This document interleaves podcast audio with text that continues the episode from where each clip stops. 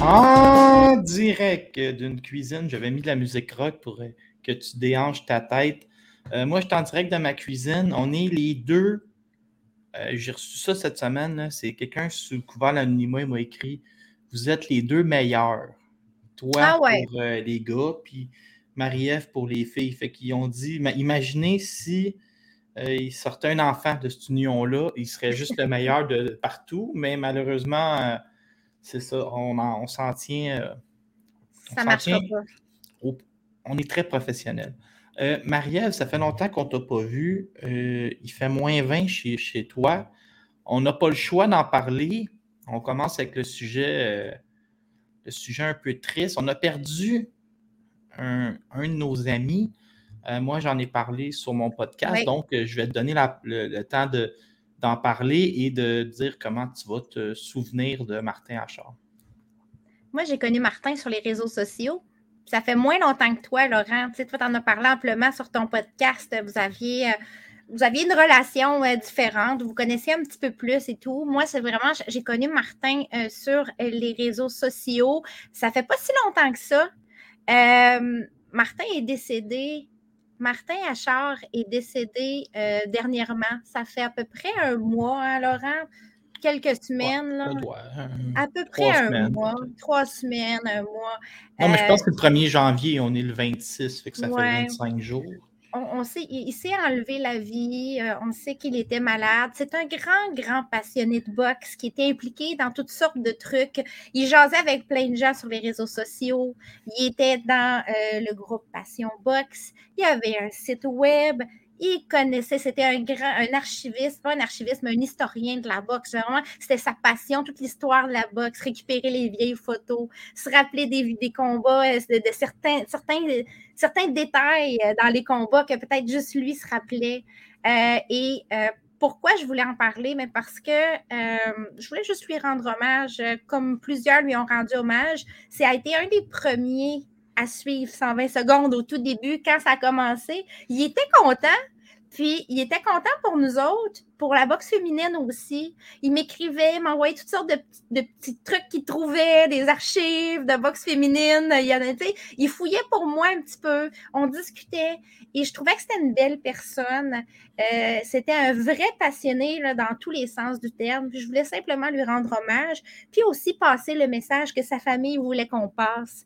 Euh, si les gens ont des problèmes, s'ils ont besoin de parler, s'ils ont des idées noires, 1866 appelle. Ça existe. C'est l'Association québécoise euh, de la prévention du suicide. Euh, je voulais juste passer le message avant qu'on parle de boxe. Lui, il, serait content qu'on parle de boxe. C'est ça qu'il aime. Puis je vais juste souhaiter, s'il nous entend quelque part, qu'il qu'il ait accès à des bons combats, là, douillés, là. Tu sais, peut-être les regarder avec du monde comme Ali puis Hagler. mais peut-être qu'en haut, il y a, des- a une autre, il y a d'autres fédérations de boxe, puis là, il, mais il est comme un, un enfant d'un plat de bonbons. Puis le, le- la- le numéro que tu viens de donner, là, le 1866 appel, on peut même, euh, les, tu sais, des fois, les jeunes sont moins portés à parler. Tu peux même envoyer des messages textes. Je pense que c'est de 4 heures à minuit soir, puis on va te répondre en texto. Puis hier, c'était la journée Belle Cause, puis j'ai vu vraiment des milliers de personnes que, tu sais, dans ma tête, moi, je suis un peu, des fois, je suis vieux, là, puis là, je me dis, cette personne-là, elle a l'air tellement forte. Puis là, je voyais, euh, il y a deux ans, j'ai téléphoné, il y a trois ans, j'étais allé chercher de l'aide. Moi-même, je suis déjà allé chercher de l'aide, fait que, tu sais, c'est la vraie force, c'est d'être capable d'aller chercher de l'aide quand on, on en a besoin. C'est pas de faire l'inverse puis de ne pas y aller en pensant qu'on est plus fort puis s'embourber. Puis Martin Achard, tu sais, moi, des- je te disais, cette semaine, il est arrivé des affaires en boxe. Puis là, je me- j'ai encore le vieux réflexe parce que, tu sais, des fois, là, quand c'est trop pointu, tu sais, exemple, euh, le mieux Benavidez, il y a un appel d'offre ou, tu sais, euh, d'Andrade monté à 168, là, ça va faufiler peut-être un boxeur québécois il y a juste à Martin Achard qui pouvait en parler. tu sais, il avait la même folie que moi de, Ouais. de tout fouiller. Puis là, des fois, je me ramasse quasiment orphelin parce que je me lève, le il arrive une histoire. Avant, j'en parlais à Martin Achard. Puis là, on, rigolait, puis on, on- fouillait de notre côté, chacun de notre côté. Puis là, je ne peux plus faire ça. Des fois, je suis pris tout seul dans ma folie. Puis Martin, il y a une chose qu'il faisait, puis là, je te l'ai je te l'ai donné le truc il y a un, un mois, je pense. d'aller chercher. Puis toi, tu es parfaite parce que toi, tu es trilingue, OK? Tu n'as pas de limite à part s'ils commencent à nous trouver des adversaires, mettons, européens, mais je ne serais pas surpris que tu apprennes d'autres langues. Fait que Martin Achard, lui, il avait c'était toujours cette bonne idée-là d'aller chercher, d'aller parler aux adversaires. Tu sais, il a parlé à Samson mm. Lukovic, qui est devenu son ami, le gérant de David Lemieux. Il avait parlé à Darnell Boone quand Pascal avait affronté Kovalev. Et là, c'est ça que tu es en train de faire, de donner aussi la parole aux adversaires, parce qu'on oublie qu'en boxe, d'un combat de championnat du monde, il faut être deux. Hein. C'est comme ça qu'on va des combats. C'est comme ça qu'on vend des combats. C'est quand on rend l'adversaire intéressant, puis là, il y, a, y a des rivalités qui se créent, puis on met ça en lumière. Tu sais, c'est intéressant. C'est plate un combat où les deux parties, il n'y a pas d'interaction entre les deux parties avant. Moi, j'aime ça un peu mettre en lumière. surtout, des, adversaires chez les femmes, on les connaît moins souvent. Alors, ça donne des opportunités d'aller découvrir ce qu'ils aiment, ce qu'elles aiment et tout ça. C'est vrai que Martin, ça l'intéressait, ces affaires-là aussi. Ah oui, puis tu as raison sur le point, tu sais, de, quand on parle des adversaires, je vais donner l'exemple proche de moi un peu, Martine Vallière-Bisson, quand elle a battu Lindsay Garbutt avec 13 jours de, délai, moi, dans ma tête, ça va tellement être injuste si personne n'en parle. C'était une fille qui s'était battue en championnat du monde. C'était un gros défi. C'était monter trois marches à la fois, d'ailleurs. Monter plusieurs marches à la fois. Ça va être plusieurs de nos sujets d'aujourd'hui. Là, je me disais, il faut qu'on en parle. Puis euh, Martin aidait beaucoup à ça parce qu'il couvrait la boxe euh, d'un bout à l'autre. Fait qu'on va le remercier. Puis ben, on va lui dire salut, salut Martin. Oui, puis ceux qui veulent voir euh, le mémorial de la boxe sur Google, vous allez voir tous ses travaux. Je dis travaux parce que quand il écrivait euh, un profil de boxeur, il pouvait prendre 40 heures de recherche. Là. Je l'ai vu aller sur les archives nationales. Puis quand dans, dans les gars-là, il était tellement calme et réservé. Mais autant que quand il voulait aller chercher l'information, il allait appeler aux États-Unis. Euh, je l'adorais, puis je pense pas qu'il va être remplacé. Il y a des gens comme ça qui ne sont pas remplaçables. Cette semaine, on part avec notre premier sujet. Cette semaine, on a appris. Moi, je vais te poser la question parce que tu l'as rencontré, tu as fait une entrevue avec elle. Yesenia Gomez aurait, euh, je ne sais pas trop compris, dans parce que toi, là, tu m'as surpris parce que là, tu as sorti l'extrait comme quoi c'était reporté. Le journaliste de Radio-Canada a sauté là-dessus pour faire un texte. On, se dit, il a vu ton, il a vu ton Twitter là, passer. Ça, je ne sais pas, mais en tout cas, il a complété l'information que moi, je n'avais pas. Mais là, Yesenia Gomez, euh, elle, se elle, se retire du combat contre Kim Clavel pour euh, possiblement une date qui va être reportée. Là, moi, je te dis ma théorie avant de t'entendre là-dessus. Euh, fait. Kim s'est retirée avec une blessure qui était obscure au bas du corps parce qu'elle a joué ça comme les joueurs de hockey. Est-ce que Gomez, s'est dit au moins un petit pépin, je vais y remettre l'appareil, puis là, ben, c'est la COVID dans son entourage ou à elle, c'est un peu nébuleux ça a l'air d'avoir été des histoires de, entre promoteurs, puis entre avocats, puis entre agents. OK? Il s'est passé de quoi? On sait que euh, Yvon Michel avait annoncé que ça allait être reporté au 11 mars. Euh, il devait donner une compensation à Yesenia Gomez parce qu'elle avait fait un camp d'entraînement à Mexico. Euh, il devait y avoir, je ne sais pas, il, y a eu des glitches quelque part. Il devait, rester, il devait rester 90 jours après la date du 17 décembre, ce qui faisait qu'on ne pouvait pas envoyer Kim, exemple, à Trois-Rivières. Le promoteur de Yesenia Gomez, à un moment donné, il n'y a pas si longtemps ben, il y a quand même un certain temps, lui a dit arrête tout ça, le combat n'aura pas lieu. C'est pas encore annoncé, mais le combat n'aura pas lieu. Il y a des enjeux contractuels, il y a des pépins. Ça, je ne peux pas rentrer dans les détails. Puis, je ne sais pas jusqu'à quel point c'est vrai non plus, parce que c'est des histoires de promoteurs. Mais elle, elle a arrêté de faire son, de s'entraîner tout court. Et ça fait à peu près trois jours. Là, aujourd'hui, on est jeudi le 27, pour ceux qui vont l'écouter euh, un petit peu plus tard, le podcast. Elle m'a dit hier, j'ai su il y a trois jours que le combat allait avoir lieu finalement.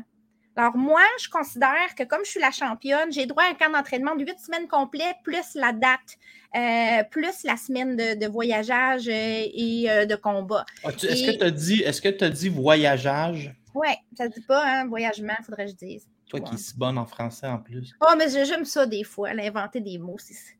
Ça fait partie de mon charme. Bref, euh, c'est ce qui s'est passé. Euh, c'est ce qui s'est passé euh, selon elle. Donc, elle a commencé, elle commence à planifier son camp d'entraînement seulement là, parce qu'elle vient d'apprendre. Et le contrat n'est pas encore signé. C'est ce qu'elle m'a dit hier. Je n'ai pas reçu le nouveau contrat avec la nouvelle date? Euh, j'ai pas reçu, là, elle me parlait de sa compensation. Il reste des, choses à faire avant de signer. Puis elle, elle partira pas en camp d'entraînement tant qu'elle n'a pas un contrat signé en bonne et due forme parce que ses camps d'entraînement sont toujours à Mexico. C'est ce qu'elle m'expliquait. Puis, alors, c'est ça. elle s'attend. Yvan Michel a annoncé le mois de mai sans donner de date. C'est ça qu'ils ont annoncé J'ai trois sous-questions pour toi. Pour ça, ça, bouillonne dans ma tête. Euh, question numéro un. Yesinia Gomez, c'est une Mexicaine. Je ne sais pas comment elle gagne sa vie, mais c'est pas, c'est péjoratif un peu la manière que je vais le dire, mais elle a vraiment les moyens de se priver de l'argent, de la belle argent canadien comme ça. Elle va être bien rémunérée ici. Hein. Elle a une machine autour d'elle, Yesenia Gomez. C'est pas qu'elle est. C'est la question que je voulais savoir. Est-ce qu'elle est seule ou elle a les. Euh, elle a une machine autour d'elle, elle a un promoteur, un agent. Elle, c'est un peu la fierté de sa région, Quintana Roo. C'est la première championne de sa région, euh, la région de Cancun, dans le fond. Et elle s'est toujours battue régionalement. Elle a un gros fanbase. Elle a des commanditaires. Elle a une des appuis. Euh, alors, bon, maintenant, elle, est à temps plein là, mais je ne sais pas, je ne sais pas si elle a je ne sais pas c'est quoi son, salaire. clairement, ce n'est pas des gros salaires. Elle ne s'est jamais battue à l'extérieur. Ah, ça va être la Je vois dans ma tête comment je le vois. Je le vois c'est quand une fille qui est au Mexique, qui a, je pense, à peine 25 ans, met la main sur une ceinture de championnat du monde. Dans ma tête, elle veut la monnayer. Puis on va dire, c'est partout dans le, pareil dans le monde. Quand quelqu'un qui, entre guillemets, n'aurait pas dû être champion, met la main sur une ceinture, il va la monnayer. Elle, elle avait une fiche, je pense, de 15-6 est tombée un peu championne, ça a dû genre, la surprendre elle-même quand elle est arrivée à, avec le. Elle m'a tout parlé de ça hier en entrevue, comment ça s'est oh, ben, passé. Elle a écouté l'entrevue, puis là, boum, elle, doit, vouloir monnayer. Mais moi, ma question, ben, je vais te poser deux questions en une. Est-ce qu'il y a un danger que soit Kim trouve un autre championnat du monde ou que Yesenia trouve une autre façon de monnayer puis que ce combat-là fait, juste euh, glisser sous le tapis? Il y a risque que le combat tombe à l'eau, c'est sûr, tant qu'il n'y a pas de contrat signé. Je n'ai pas senti Yesenia Gomez euh, euh, si enthousiaste. Ça ne veut pas dire qu'elle ne l'est pas, mais elle se fie beaucoup à son agent, à son promoteur local. Euh, alors, euh, elle, elle va suivre ce qu'on lui dit de faire de ce côté-là. Elle doit sûrement avoir un mot à dire aussi en tant que championne. pour le camp d'entraînement, c'est elle qui a dit Moi, le 11 mars, il n'y a pas question, j'ai une date ultérieure euh, pour telle, telle, telle raison. Maintenant, oui, ce combat-là pourrait glisser, pourrait facilement déraper. C'est elle qui a le gros bout du bâton. On a tendance à l'oublier parce que le combat est ici, puis que c'est Yvon Michel qui sort le cash d'une certaine manière. Mais ça reste que. Je sais pas, moi, je suis pas d'accord, mais je suis d'accord avec toi, mais je trouve qu'ils ont le même bâton dans les mains, tu sais, un, à l'argent, puis l'autre euh, l'autre à la ceinture. oui, c'est ça exactement. Le si parfait, décide, c'est ça. Tu sais, c'est la WBC, hein. Tu peux décider de ne pas affronter ton aspirant obligatoire puis étirer ça bien longtemps en WBC. C'est pas comme dans d'autres fédérations. Alors, à suivre, allez voir l'entrevue. Je l'ai sous-titré en français à la sueur de mon front. Ça m'a pris trois heures à faire ça. Est-ce que, est que je ne sais pas si tu as vu qu'il y a des, des fois, quand on commence à mettre des liens sur YouTube, il y a des compagnies qui nous offrent de, sous-titrer nos affaires, mais je pense que ça coûte euh, entre 2 et 3 piastres la minute. Genre, on n'est pas, millionnaire. Là, je vais te. Prochain sujet, il est en bas d'écran pour le public, mais je vais te lire une citation que j'ai notée. Une dénommée Savannah Marshall déclare et c'est étrange que Emma Cousin m'a refusé plusieurs fois. Continue d'assommer des bas. Non, continue de ne pas knocker tes adversaires avec des points en oreiller et on se verra plus tard cette année. Je résume un peu, mais je, traduis un peu, mais ça c'est drôle parce que, tu sais, je vais donner l'exemple de Errol Spence ou Terence Crawford. Quand les deux se battent, tout ce qu'on a dans la tête, c'est il est où l'autre? Là? On va aller faire une entrevue avec. Là, on s'entend. On va la regarder, Clarissa Shields, parce que c'est la meilleure au monde, puis c'est une prodige, mais c'est Savannah Marshall qu'on veut. Là. On, on, patiente, mais parle-moi de Emma Cousin et parle, est-ce que c'est. Parle-moi du combat. Est-ce qu'on est est qu'on va avoir un combat? Oui, ben Emma Cousin contre Clarissa Shields, c'est un très bon match-up. Euh, Emma Cousin est une bonne boxeuse. Euh, c'est vraiment un combat qui est d'un calibre intéressant. OK? Euh, Emma Cousin, c'est une fille qui est invaincue. Elle a 21 victoires. Aucune défaite, un match nul. c'est la championne WBC intérim. Euh, elle a quand même affronté Chris Nemus, qu'on connaît bien au Québec. C'est son plus gros défi. Donc, des grosses pointures comme Clarissa, elle n'en a pas vraiment affronté. Ce qui ne veut pas dire qu'elle n'est pas capable d'amener Clarissa à la limite, parce que Clarissa n'est pas une cogneuse de puissance, comme on le sait. Elle frappe fort, mais elle n'a pas ses adversaires. Donc, moi, je pense que c'est quand même intéressant comme combat. Maintenant, on s'entend que c'est un combat qui met la table à ce qu'on veut vraiment voir. Savannah Marshall contre Larissa Shields. Puis effectivement, il y a de la rivalité dans l'air. Des, couteaux vol bas sur Twitter. Euh, comme tu dis, Savannah Marshall n'arrête pas de, répondre à Clarissa Shields, qui, elle, dit que, que, Savannah, c'est pas une bonne boxeuse. L'autre, il dit que tu n'es pas capable de knocker tes adversaires. Euh, donc, euh, qu'elle, elle, s'est fait fuir par Emma Cousin parce qu'Emma Cousin avait peur de Savannah Marshall, mais qu'elle a affronté tout de suite Clarissa Shields, qu'il faut réfléchir pourquoi. Il y a toutes sortes d'affaires. Il y en a qui disent de Clarissa Shields présentement qu'elle court après les titres vacants. Euh, il y a plein de choses. Clarissa Shields, ce qu'il faut comprendre, puis Savannah Marshall, les deux filles dérangent d'une certaine manière. Euh, on, on, en entend beaucoup parler présentement. Clarissa Shields, quand elle parle, euh, on dirait que ça va chercher la corde sensible, d'une partie des fans qui ne sont pas capables de l'aimer, de l'apprécier, parce qu'elle se trouve si bonne, elle, se traite de GOAT, Greatest Women of All Time. Mais ça va rester un. Tu sais, Emma Cousin, c'est une étape, là. Clarissa devrait passer Emma Cousin et le prochain combat devrait être contre Savannah. C'est ça le plan match. En plus, Shields et Cousin a lieu en Angleterre. Là, elle s'en va direct chez, chez Savannah Marshall. Mais je pense que Clarissa Shields est, est, née trop près de la maison de Floyd Mayweather. Puis elle a appris rapidement que Floyd, en se faisant détester, il a fait beaucoup plus d'argent que tous les autres boxeurs. Floyd, un boxeur technique que les gens auraient pu sous-payé parce que c'était un technicien, en se faisant détester, euh, ma grand-mère dirait euh, il y a plus peur de la fin du monde que de la fin du mois. Fait que je pense que Shields a roule sur cette stratégie-là. Puis ça m'a fait très parce qu'il y a quelqu'un qui a écrit sur Twitter cette semaine s'il faut qu'elle batte Savannah Marshall, ils ont, les gens vont la bloquer sur Twitter. Ça va être effrayant de la regarder parler. Mais moi, je, la, moi, je tripe quand même sur Shields, les réalisations. Puis Cousin, je veux t'en parler, parce qu'elle a seulement 23 ans. C'est une petite jeune. Imagine, là, elle, va aller chercher l'expérience. Probablement qu'elle ne se fera pas arrêter. Puis après ça, on va s'en parler parce que les 154, euh, il, se passe de l'action. Ce que Cousin va probablement être capable de faire 154 dans l'avenir. Fait qu'on va s'en reparler, mais tu sais, c'est une fille à 23 ans qui va probablement euh, faire partie de plusieurs de nos prochaines émissions. Le Cousin n'est pas, pas, gênant. Là, je vais te parler de. sur mon podcast, j'ai dit que c'était ma préférée. J'ai eu un appel après, mais je l'aime bien. Léla Baudouin, l'inactivité, ah l'inactivité était un peu longue, mais Léla va affronter Monica Célène Alcala, une fille de cinq victoires, une défaite. J'aille pas le, le, calibre de l'adversaire pour un combat de retour parce que le plus important, je dis ça souvent, là, mais si euh, en boxe féminine, ça va deux fois plus vite qu'en boxe masculine parce qu'il y a deux fois moins de monde. Fait que si Léla pouvait simplement gagner ces trois combats de 2022, pour moi, elle passe Noël avec un classement. Fait que j'ai, je veux que tu me parles du match-up, puis je veux que tu me parles de où tu vois Léla dans cette division-là, puis, tu sais, je sais pas, les là, on a le droit de le dire, là, si tu calibres euh, Canada, si tu pourrais-tu faire un petit tour à l'international? Moi, j'ai hâte que ça débloque. On a besoin d'en savoir plus sur ce, que, le lait est capable de faire parce que jusqu'à maintenant, euh, les adversaires n'ont pas toujours été au niveau. C'est difficile de jauger. Là, celui-là, cette, fille-là, Monica Selene Alcala, c'est une, vraiment un match-up intéressant. C'est une prise de risque aussi parce qu'après une inactivité aussi longue que celle de Léla.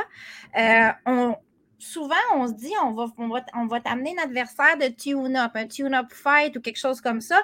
Elle, c'est pas du tout ça. On a l'impression qu'Eye of the Tiger a un plan tout d'un coup euh, pour Leila. Je ne sais pas si c'est la touche Marc, euh, Ramsey, je ne sais pas du tout, mais euh, cette fille, Monica Selene Alcala, c'est une fille qui est issue du programme mexicain Chica Box, un programme que je, je suis assidûment sur les réseaux sociaux. C'est un programme qui appuie les jeunes boxeuses mexicaines de talent, les aide à trouver des commandites, leur donne de la visibilité, etc. Donc, cette fille-là, elle est issue de ce programme-là. C'est rare qu'on trouve de l'info sur les adversaires, surtout après des, adversaires, comme on dit, de tune-up. Ici, c'est là qu'on voit que c'est pas une adversaire de tune-up, parce qu'il y a quand même une petite machine. C'est quand même un, mais une petite machine derrière cette fille-là avec Chica Box. Moi, j'ai vu, entre autres, sur la page Facebook de Chica Box, qui ont parlé de Leila Baudouin. Euh, ils essaient de, de, ramasser des commanditaires pour qu'elle ait vraiment tout son appui quand elle va se déplacer ici le 19 février. La machine est enclenchée. Euh, ça va être un bon défi pour Leila. Euh, la fille, elle a une fiche positive contre des adversaires corrects. Je regardais aussi qui, contre, qui elle s'était battue. Elle s'est battue contre des filles qui avaient un niveau de débutante ou même niveau qu'elle, à peu près. quelques combats. À l'œil, c'est un match-up qui, qui, est bien correct. Mais je vais te dire pourquoi tu as l'impression qu'on n'est pas dans les adversaires de tune-up et qu'on est, dans, est dans une progression normale, même si Léla était inactive. Mm. C'est que Léla a travaillé dans la restauration, puis c'était tout le temps fermé, comme tu as vu. Mais je peux moi, j'ai des, des espions, puis Léla, euh, il faut qu'elle s'occupe, OK? Léla a travaillé en gymnase comme tu n'as aucune idée. Elle est prête, elle est top shape. Genre, je ne sais pas si j'ai le droit de le dire, on est énormément écoutés mais était à Montréal en fin de semaine pour euh, passer la journée avec euh, Maïva à ma douche. Euh, mm. L'expérience rentre de côtoyer une championne du monde. Fait que Léla, il, est prête à tous les sacrifices. Un aller-retour pour côtoyer une championne du monde en auto, il n'y en a pas de problème. On va mettre de l'essence puis on va y aller. Puis là-bas, rentrait au gym le matin puis elle sortait le soir. Fait que Léla est dans la condition physique de sa vie même si elle n'était pas dans le ring dans la dernière année. C'est pour ça, probablement, que les gens autour d'elle ont accepté ce genre d'adversaire. Je lui souhaite un minimum de trois combats cette année, qu'elle pourrait gagner un combat avec une bonne progression. C'est comme ça que les Européennes font présentement. Hein. Des filles qui ont une fiche similaire à Leila, euh, les promoteurs européens à la Matchroom, etc., vont à la Boxer, vont essayer de les pousser trois à quatre fois par année à se battre contre des adversaires qui vont en progression. Hein. C'est une progression. Euh, je devrais l'avoir en entrevue, Leila, en tout début de semaine. Ça va être euh, sur la, page, euh, la page YouTube. On va en parler en, fond, de fond en comble, puis on va essayer de découvrir c'est quoi ses plans pour l'année. Et ici, euh, j'aimerais rappeler que Marie-Ève Albert est workaholic. Et là, on, on, a parlé d'adversaire tantôt. C'était quoi? Comment on appelait ça? Mon prendre deux marches à la fois. Moi, je vais te dire une affaire. Quand j'ai appris que l'adversaire de Marie-Pierre Roule qui s'appelait Simona euh, quelque chose. Simone, Aparecida da Silva. Exact. Elle avait été se battre à Calgary, puis elle avait essayé de jouer un tour avec son visa canadien. J'étais content parce que ça ne me plaisait pas tant que ça, une fille qui avait passé sa carrière à 119 livres. Euh, je trouvais ça bizarre. Mais là, ça, l'a ça a forcé Yvon Michel à aller chercher une boxeuse qui n'est pas une boxeuse de 6 rondes, qui est une boxeuse qui est rendue à 8 et 10 rondes. Mais là, je vois tout de suite de mon commentaire personnel et j'ai appelé Marie-Pierre Roule plutôt pour lui dire Yamila Esther Reynoso, premièrement, prends son box rec, sa fiche, puis, pitch-moi ça dans les airs. Faut pas que tu, sais pas, la, fiche n'a rien à voir. C'est une fille qui, quand elle, est venue ici affronter euh, Marie-Ève elle avait 21 ans.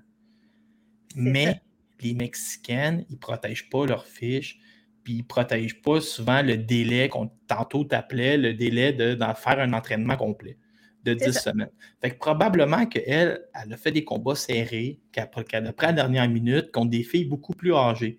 Mais la Yamila Esther Reynoso, qui est venue ici contre Marie-Ève à 21 ans, si elle a progressé, parce qu'aujourd'hui, elle est rendue à 25 ans, on va avoir un combat parce que le report fait que là, elle a un camp d'entraînement qui a du bon sens. Ah oui, absolument. ça va être un vrai combat de boxe. Tu sais, comme tu disais, Da Silva, c'était pas un bon choix d'adversaire, à mon avis principalement à cause de sa catégorie de poids de prédilection. C'est une fille qui s'est beaucoup battue chez les supercoques, euh, qui a peut-être monté à 135 livres au gros maximum dans sa carrière. Et là, on lui demandait de faire un step-up pour aller à 147 livres contre Marie-Pierre Roule. Moi, en partant, je trouve ça un peu euh, risqué. Euh, la fille se battait en MMA à 130 livres le, 15, ben le 15 janvier. Rappelons-nous que le combat devait avoir lieu le 22. Le 22 J'ai vu Marie-Pierre Roule en personne. C'est ça. elle a des cuisses, là. C'est ça, c'est ça. C'est ça, ça aurait été risqué. Il y a Miette Esther Reynoso, là, il faut le dire, on l'appelle la petite machine, c'est son surnom, la maquinita. OK? La petite machine, là, déjà en partant, elle a une fiche gagnante. Elle est super bien classée Box Trek. OK, je comprends sa, sa, fiche, mais elle est quand même dans les tops chez les 154 livres. Le septième. Eh oui, c'est ça, elle est bonne, là. Puis, euh, juste de voir contre qui elle s'est battue, puis contre qui? Donc, regarde, c'est une super, c'est une naturelle, là, mais elle s'est battue contre euh, Leila McCarter, euh, Chris Nemus. Euh, s'est battue contre Erika Farias. Elle s'est battue contre Amanda Serrano. C'est des filles, elle a de l'expérience en masse. Puis. Là, je rappelle que tous les noms que tu as nommés, elle n'a jamais été ébranlée, elle n'a jamais été au tapis contre ces noms-là. Et si la NOC, ça va être un statement majeur parce qu'une Serrano n'a pas été capable. Tu sais, les comparables, hein, quand on dit les comparables sont importants ici. Mm. Contre Marie-Ève, contre Marie-Ève c'est un combat sur 10 rondes. Ça aussi, ça va être intéressant de voir comment une fille de 10 rondes, sachant qu'elle boxe sur 6 rondes, puis elle n'a jamais été ébranlée contre des 154, j'ai hâte de voir comment elle va, est-ce qu'elle va condenser son énergie puis vraiment y aller dans du, haut volume en se disant j'ai pas de diron à faire. De toute façon, je sais que j'ai l'énergie pour diron. Il ne faut pas oublier que Marie-Pierre se bat aussi le 25, le 25 mars, puis elle devrait avoir aussi un gros, un gros Oui, mais là, là j'ai parlé. Là, puis l'objectif, c'est le 24. Il va arriver ce qui arrivera. Puis je, vais chercher la, victoire, puis on s'assoit le lendemain matin. C'est le 25. On commence. Absolument. C'est ça, quand tu as deux dates, ça peut être très, très tentant de penser déjà loin. C'est ça, c'est important pour son mindset. Ce que tu as dit quand tu lui as parlé, c'est bien de l'entendre parce que parfois, quand on a plusieurs dates déjà de rentrée, puis on sait, elle, elle doit savoir qui s'en vient, là, le 25 aussi. Là. Mais on sait comment elle s'appelait, c'était la Canadienne. Candy Wyatt à la base. finalement, elle a été suspendue euh, six mois. On, ils sont de plus en plus. Euh, pointilleux avec les suspensions suite à, un chaos. Mais ce que je voulais dire, c'est quand cette fille-là, Yamila Esther Reynoso, est venue au Québec contre Marie-Ève Dicker, euh, il y avait déjà un buzz des journalistes. Il y avait beaucoup de journalistes sur place au casino. Je me rappelle, j'étais là. Puis dans la, tout le monde avait 98, 92. On y avait donné deux rondes assez francs. Puis les juges, il y en a juste un qui a donné 98. Mais c'est une fille qui a gagné des rondes contre, contre Dicker. Puis moi, je vous le dis, le danger, c'est que celle qui avait 19 ans contre Namus, puis 21 ans contre Dicker, c'est pas la même qui a 25 ans. Puis on n'est pas la même personne en 19 puis 25. C'est juste qu'au Mexique, c'est ça le danger. C'est que les gens perdent des combats à 17 ans. Puis là, on voit la fiche, puis on voit, elle est, 9-6. Mais oui, mais elle a perdu 6 elle a perdu 6 à l'âge où elle ne pouvait pas boire aux États-Unis. Avant Souvent, ils n'ont pas de carrière amateur ou presque pas, puis ils font l'apprentissage en début de carrière pro. Ils commencent jeunes, ils apprennent sur le tas, comme on dit, en, en boxant. Très important de mentionner que ce combat-là va être sur RDS. Euh, je le dis parce que c'est une opportunité que tout le monde va avoir de regarder un Moses de bon combat de filles euh, sur la télé. La plupart des gens ont ça, ces chaînes généralistes-là euh, de sport. Il ne faut pas manquer ça. Ça va être vraiment intéressant. Vous allez avoir l'opportunité de connaître mieux le style de Marie-Pierre, puis de voir jusqu'à peut contre une adversaire qui est vraiment de calibre pour la télé. C'est un match-up parfait pour la télévision, selon moi, ça. Ça va faire un combat très, très enlevant. Je m'attends à, du volume, je m'attends à toutes sortes de choses. Je m'attends à voir une Marie-Pierre boxer différemment peut-être de ce qu'elle a déjà boxé aussi, parce que probablement que ça va être plus long que les combats qu'elle a déjà eus, là, qui étaient très courts, ou qu'il y avait des knockouts peut-être rapides ou des, des, knockdowns. Là. Ici, ça va être plus intense que ça. J'ai vraiment hâte. Et possibilité d'un grand statement, comme je dis, si elle réussit à knocker cette fille-là, qui n'a jamais été knockée par des filles comme ben Serrano, ça va payer dans les comparables un jour.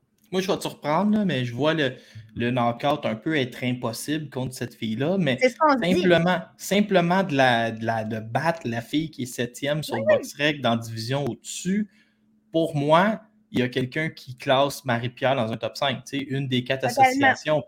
Après ça, ça peut aller très vite. On en parlera plus tard parce que ça se peut que cette euh, division-là n'ait plus de championne bientôt. Je m'attends à euh, un ménage dans la division.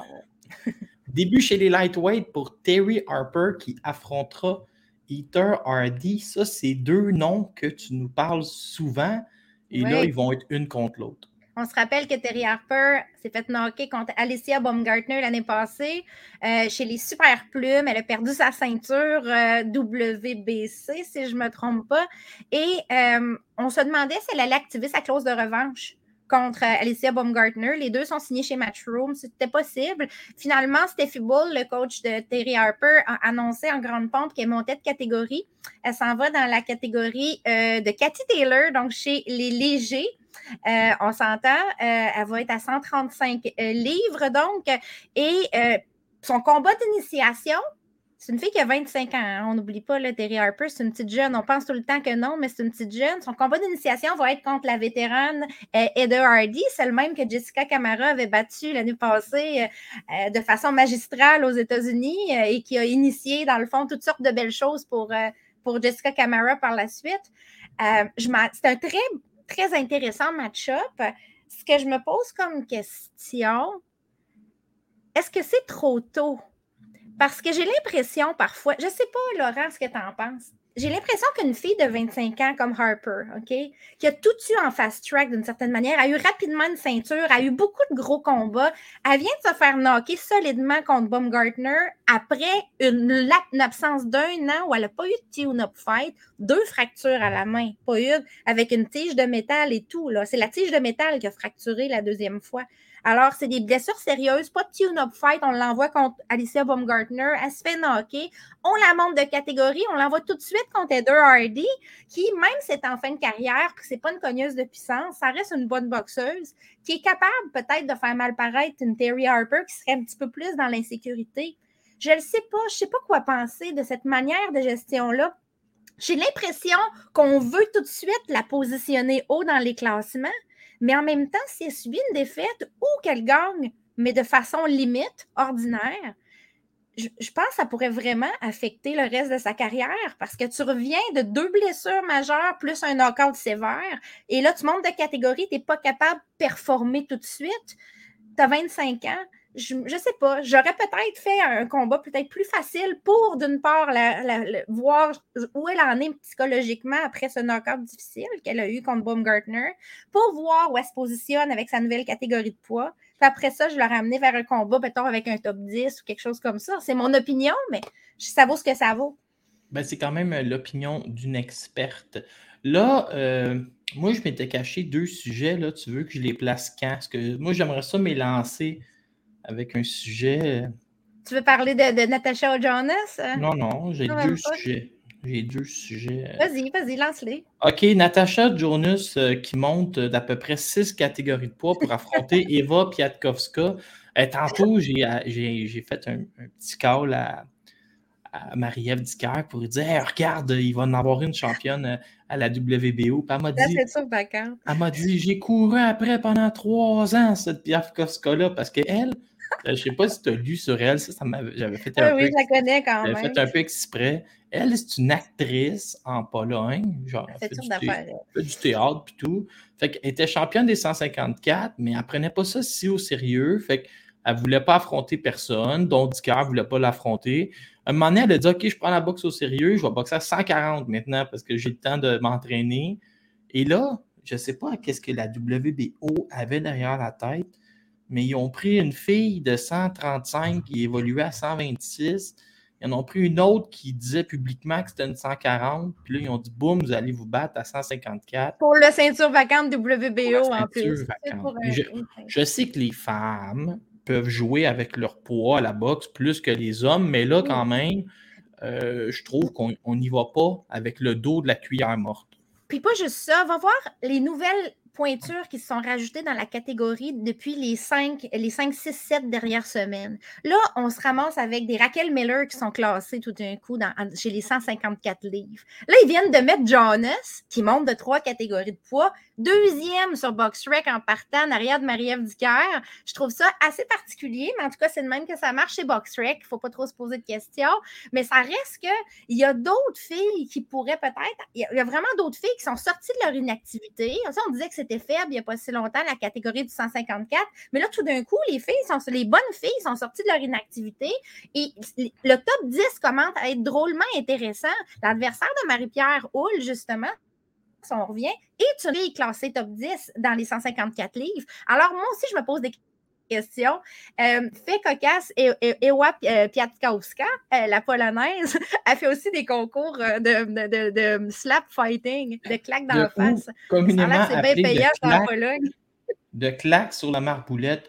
si ma mémoire est bonne, puis là, je suis mêlé dans mes dossiers, mais Jonas était venu au Québec, puis elle avait, elle avait affronté sur une carte de Kim Clavel. Je pense qu'elle avait gagné en un round, mais là, je me trompe-tu? Je m'en rappelle plus. Je me rappelle pas.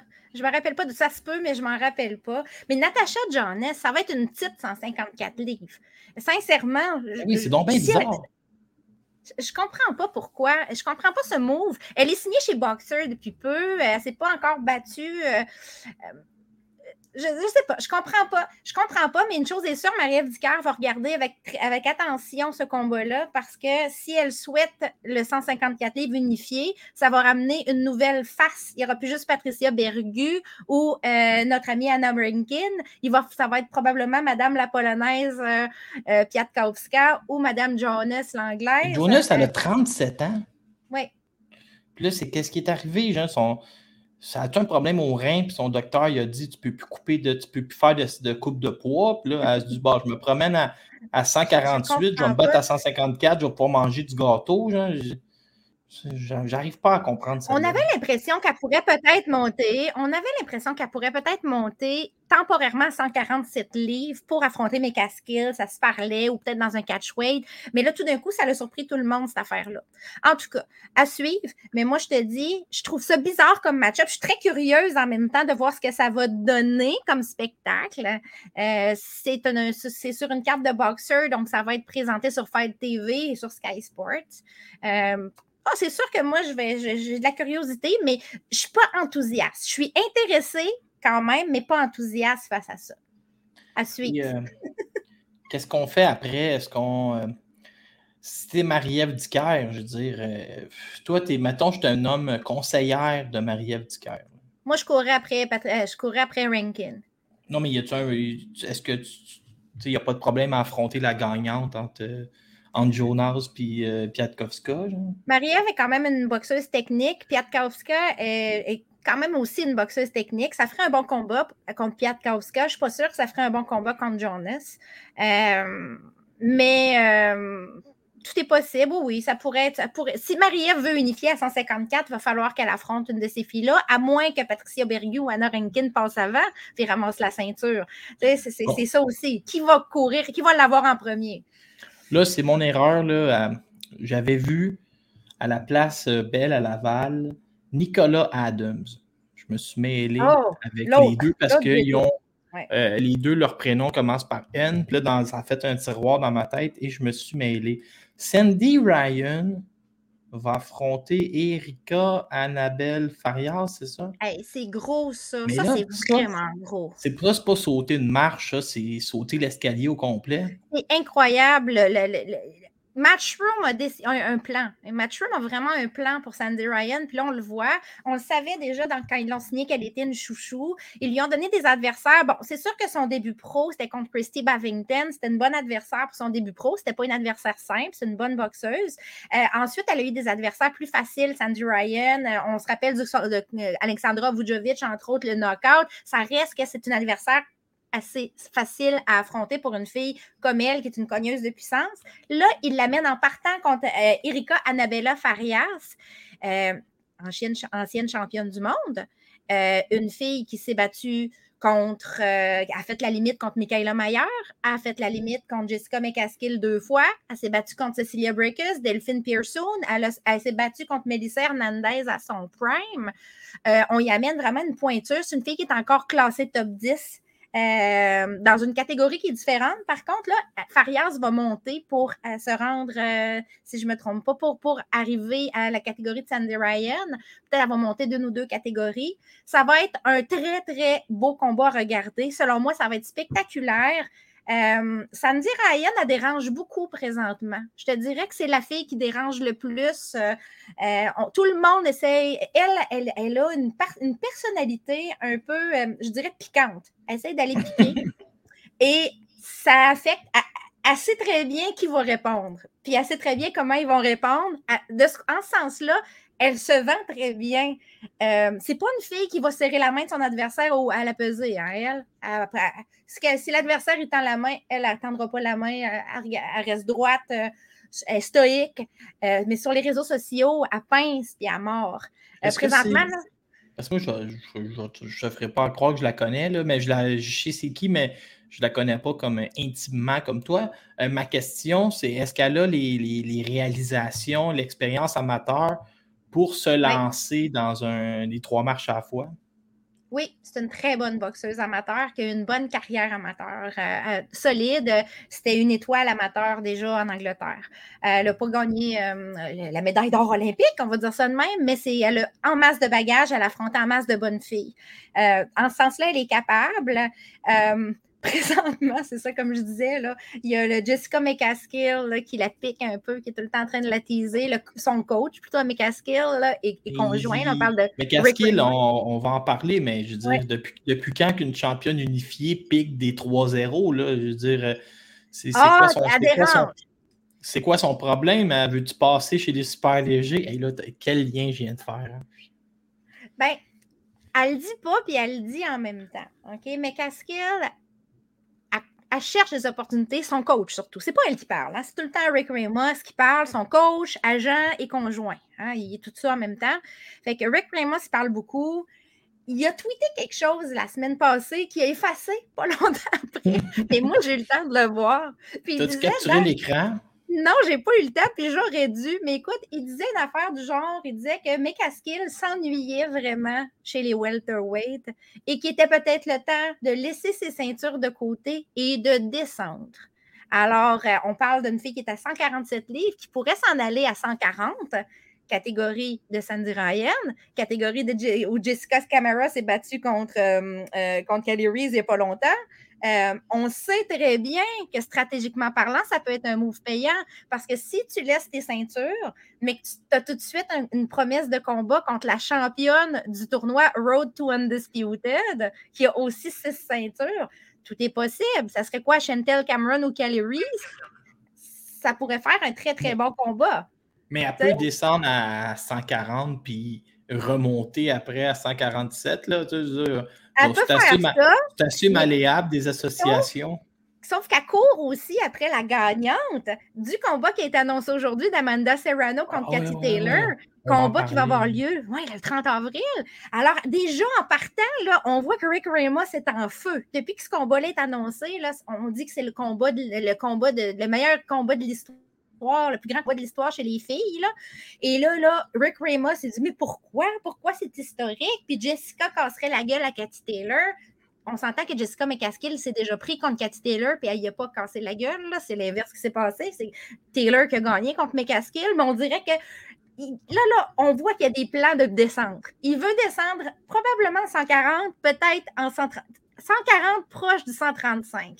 Euh, je sens que le défi est là. Ça fait longtemps que mes casquilles, euh, ça va faire un an, un an et demi, deux ans qu'elle a battu que Cecilia Breakus, avant la pandémie, je pense.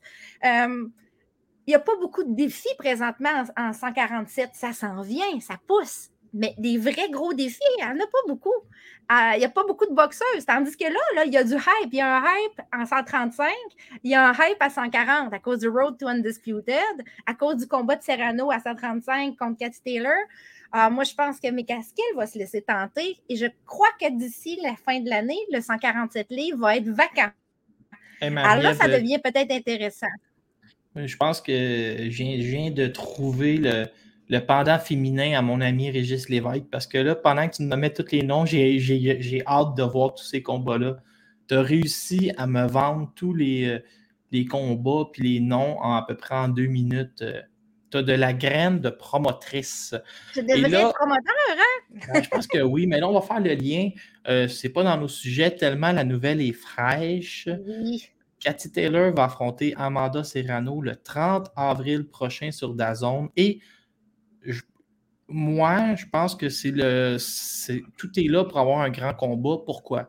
Pour avoir un grand combat, il faut vraiment que tu me mettes un et deux ou un et un de deux divisions ensemble.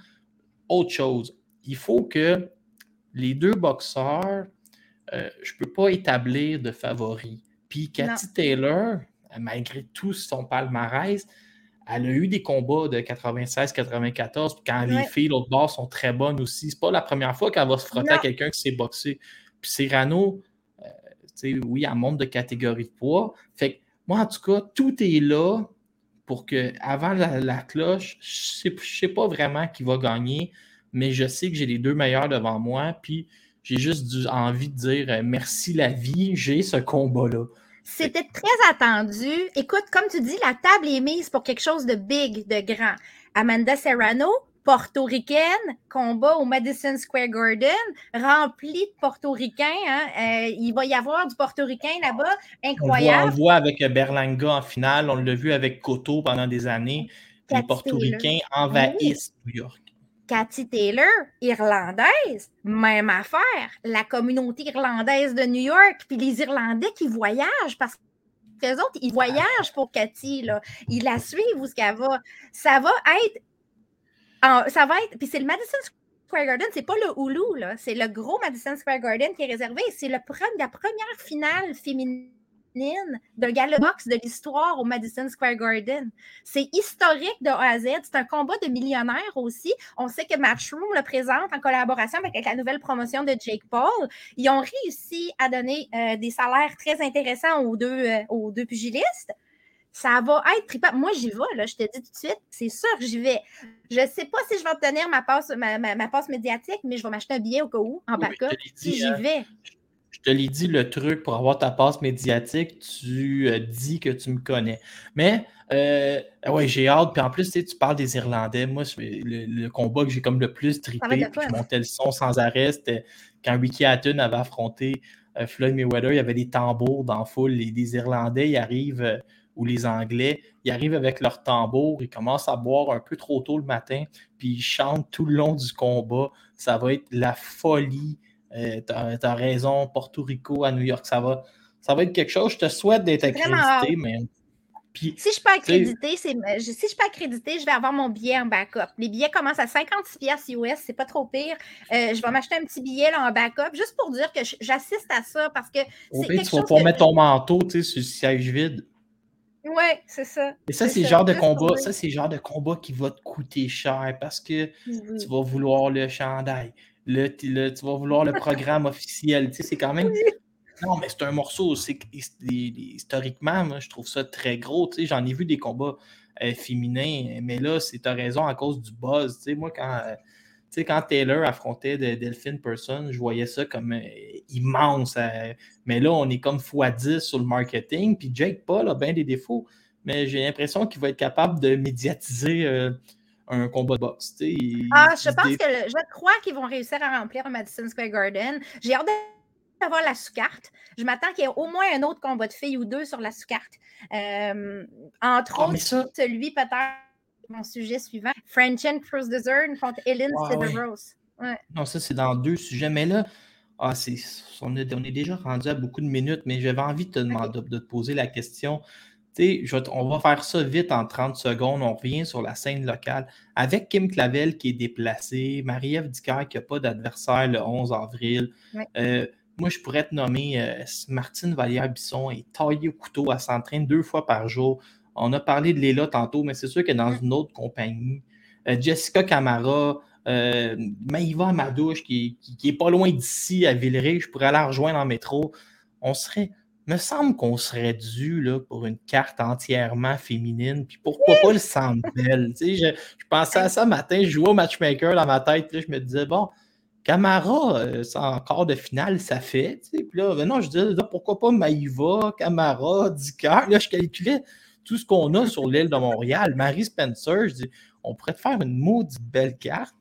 On pourrait faire une coupe de début pro en même temps. Il y a tellement des filles qui attendent leur chance. Là, les Sarah Couillard de ce monde, là, euh, euh, ils attendent toute leur chance. Les Sabrina Aubin, Mathilde Baraillé. On pourrait faire vraiment comme une belle carte, mais ça n'arrivera pas. sauf que ça serait vraiment trippant. J'y ai vraiment rêvé, puis mon idée, c'était, OK, écoute bien comment c'était révolutionnaire. Les Ring Girls, c'était des gars dans ma tête. On virait le jeu à l'envers, là, puis c'était moi en, maillot de bain entre les rondes. Mais j'avais pensé à ça, mais non, juste pour dire à quel point on a de la qualité. On n'aurait même pas pu y rêver à ça il y a cinq ans. Puis aujourd'hui, on pourrait faire une carte. Puis je pense qu'on aurait beaucoup de succès à la guérite. Ça serait vraiment le fun à vendre aussi. Euh, Jamie Mitchell, hein, comme on voulait parler. Euh, ouais, Jamie Mitchell. Un jour, on fera une émission spéciale euh, sur le Québec. Oui, oui, oui, ça serait bien. Jamie Mitchell, qui va défendre son titre la première fois. Oui, c'est vrai. Elle va défendre son titre à, à, Phoenix, si je ne me trompe pas. Puis, elle va affronter Carly Skelly. Je trouve que c'est un drôle de choix. Je voulais juste le mentionner. C'est pas que c'est pas une bonne fille. Carly Skelly, elle a une fiche c'est une, elle a une petite fiche, c'est une fille de 35 ans, c'est quand même une bonne boxeuse. Euh, sauf que euh, je trouve qu'il y a beaucoup de Mexicaines qui sont bien meilleures qu'elle, qui auraient pu être plus intéressantes dans un combat, surtout que le combat va avoir lieu aux États-Unis. C'est Matchroom qui l'organise. Hein. Et je trouve ici qu'on manque une occasion peut-être de préparer Jamie Mitchell à un gros combat. Parce que dans la catégorie à Jamie Mitchell, les coques en 118 livres, si tu regardes le box rec, le top 10, tu as à peu près 5 ou 6 filles qui sont des Mexicaines. OK? Qui sont des Mexicaines. Euh, il y a Dina Torlund au top.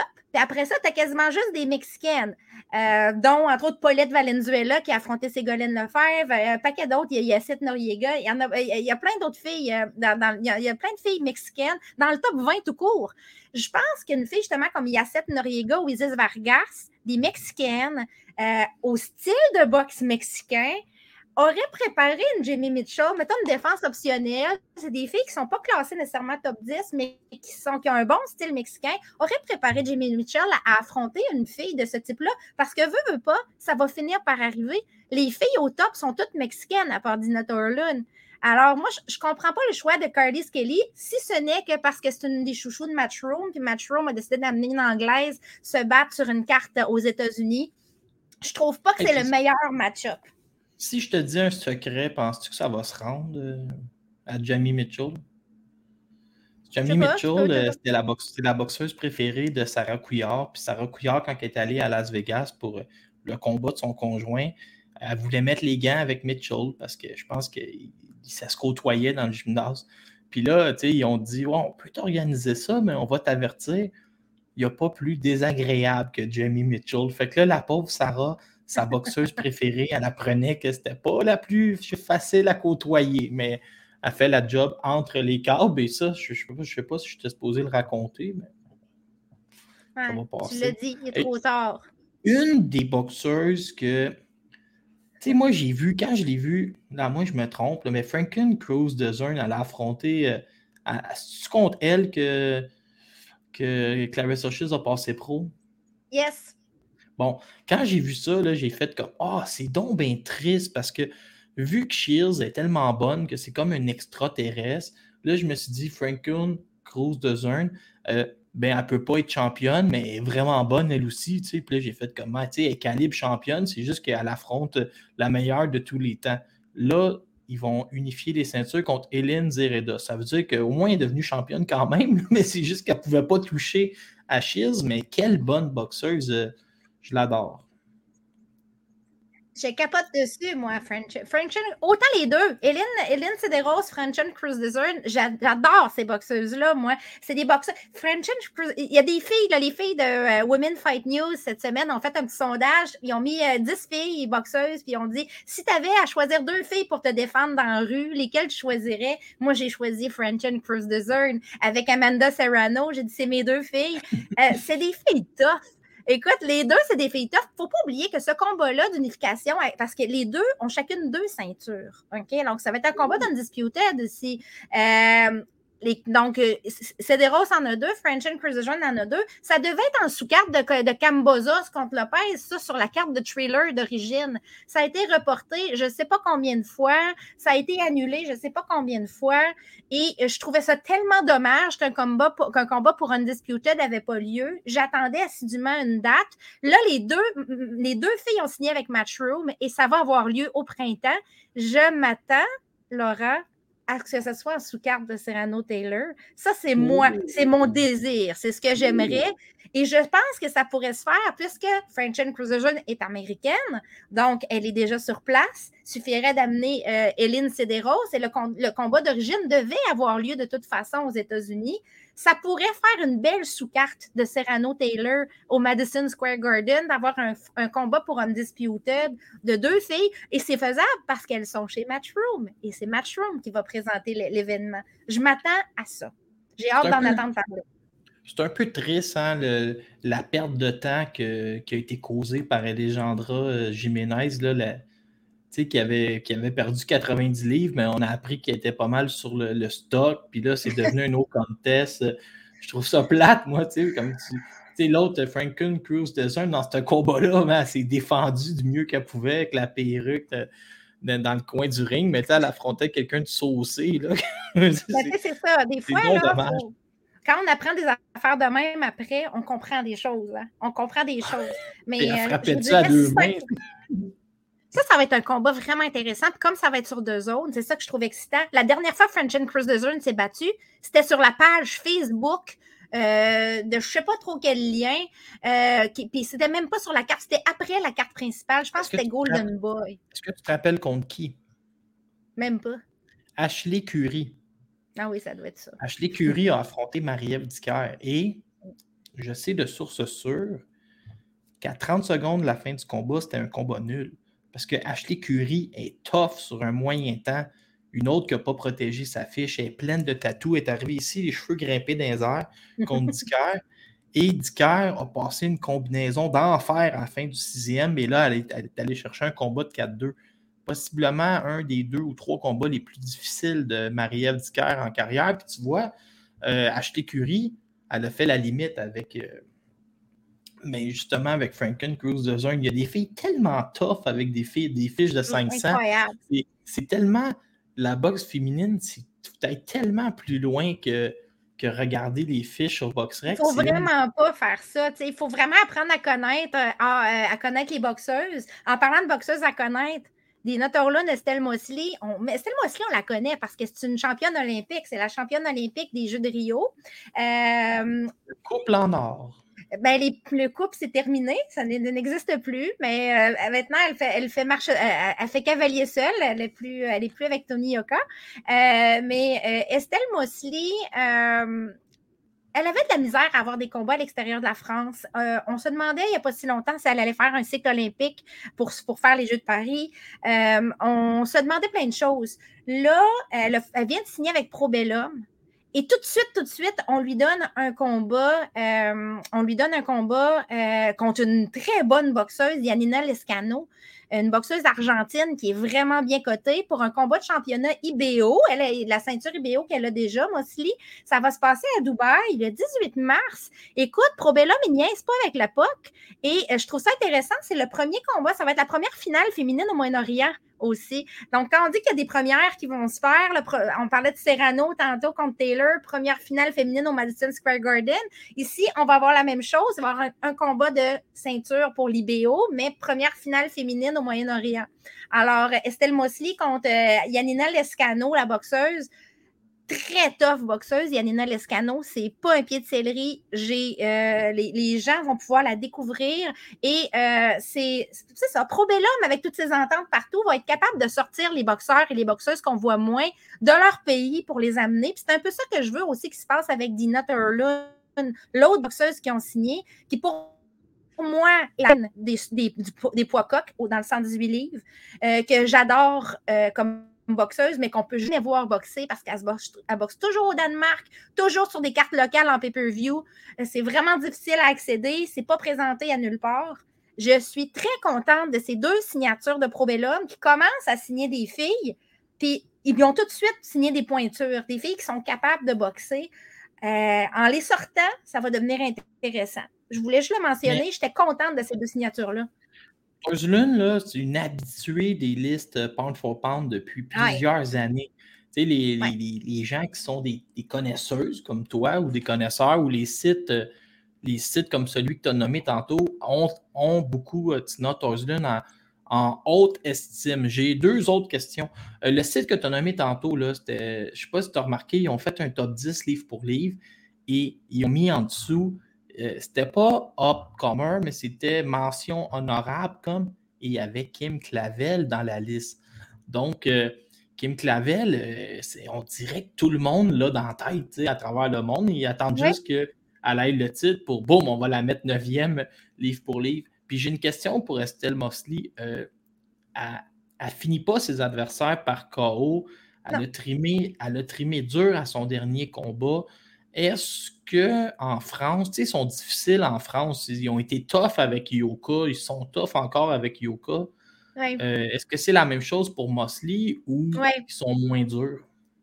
Non, non, c'est difficile. C'est difficile. Puis en France, quand tu es en France, que ton promoteur est français, tu as tendance à faire juste des combats français-français, franco-français, comme Maïva Amadouche me disait. Euh, et le public est très. Même sur Yoka présentement, le public euh, lâche pas. on parle de Makhmoudov ici où les gens sont difficiles. C'est rien à comparer à Tony Yoka, là, ce qu'il qui subit là-bas, là, les commentaires. Raison, Yoka va affronter un. Yoka va affronter quelqu'un qui parle français. C'est un, je pense, c'est un Camerounais qui s'appelle Martin Bacol. Ils vont essayer de chercher du franco-français ou du francophone. C'est comme ça qu'ils vendent leur combat, mais euh, pour, pour avancer, il faut que tu ailles chercher d'autres types d'adversaires. Tu ne peux pas rester à même ton pays tout le temps. C'est correct un bon combat local, des fois, ça vend bien, ça vend des billets. Tu sais, puis j'ai tout le temps en tête Simon Keane qui est capable d'attirer foule à Shawinigan, puis tout ça, quand on parle de, de, de, gars local qui va se battre chez lui devant sa foule. Mais parfois, il faut que tu sortes de chez toi euh, pour pouvoir, ou que, ou que tu amènes quelqu'un de haut calibre chez toi aussi, qui n'est pas nécessairement francophone, qui va peut-être moins faire vendre de billets à court terme parce qu'il n'est pas capable d'exprimer, mettons, euh, ses besoins ou sa rage ou euh, de, teaser en français. C'est pas grave. Il faut ça. Puis Estelle Mosley est rendue là. Elle a besoin de sortir de la France. Elle a besoin d'affronter quelqu'un d'autre que des Français. Elle faisait quand elle était aux amateurs. Elle avait du succès. Mais à un moment donné, tu vas stagner si tu restes franco-français ou européen de l'Est. Je dis slash européen de l'Est parce qu'en Europe, on voit beaucoup ça. Euh, tu vas te chercher des adversaires européens de l'Est qui sont des journey women, qui, vont, euh, qui viennent pour le chèque de paye et qui ont beaucoup de défaites et qui se battent à peu près. Tout le monde se bat avec les mêmes filles, hein, tout le temps. C'est pas comme ça qu'on va, grandir. Mais, ben oui. mais elle a trimé dur contre Verena Kaiser. C'est pour ça que mm. c'est une Allemande. J'ai hâte de voir la suite des choses. Je ne sais pas si tu as remarqué comment je suis relax. D'habitude, là quand je te parle, j'ai travaillé ou quelque chose, mais là, je commence cinq semaines de vacances avec toi. Je pourrais faire une émission de trois heures. C'est le monde qui vont peut-être lâcher en plein milieu. on est rentré à une heure, deux minutes déjà. Les gens vont lâcher, Il faut, couper là, on a, fini, on a fini nos sujets, mais c'est clair. Je pense qu'il va falloir. Je pense qu'on va se parler aux trois semaines et demie au lieu d'un mois. Comme ça, on va faire 13 euh, épisodes par année. Mais de toute façon, euh, on va suivre l'actualité abonnez-vous euh, aux pages de Marie-Ève qui est une travailleuse compulsive. Les entrevues sortent toujours. Non, non, tu as, tout le monde en entrevue. Tu vas avoir tout le monde en entrevue. Tu sors les scoops. Les journalistes de Radio-Canada se connectent sur toi pour faire leur métier dans l'après-midi. Euh, c'est Marie-Ève Albert. L'année 2022 t'appartient. Abonnez-vous. On va le prendre. Abonnez-vous, ça c'est vrai, parce qu'en vous abonnant, ça nous permet de grandir aussi, hein, d'avoir plus de visibilité, partager les publications, ça nous aide ah, aussi. nous Donc, 120 secondes sur euh, YouTube, Twitter, Facebook, Instagram, euh, Spreaker, t'es partout. Euh, et merci d'avoir été là. Ça fait plaisir.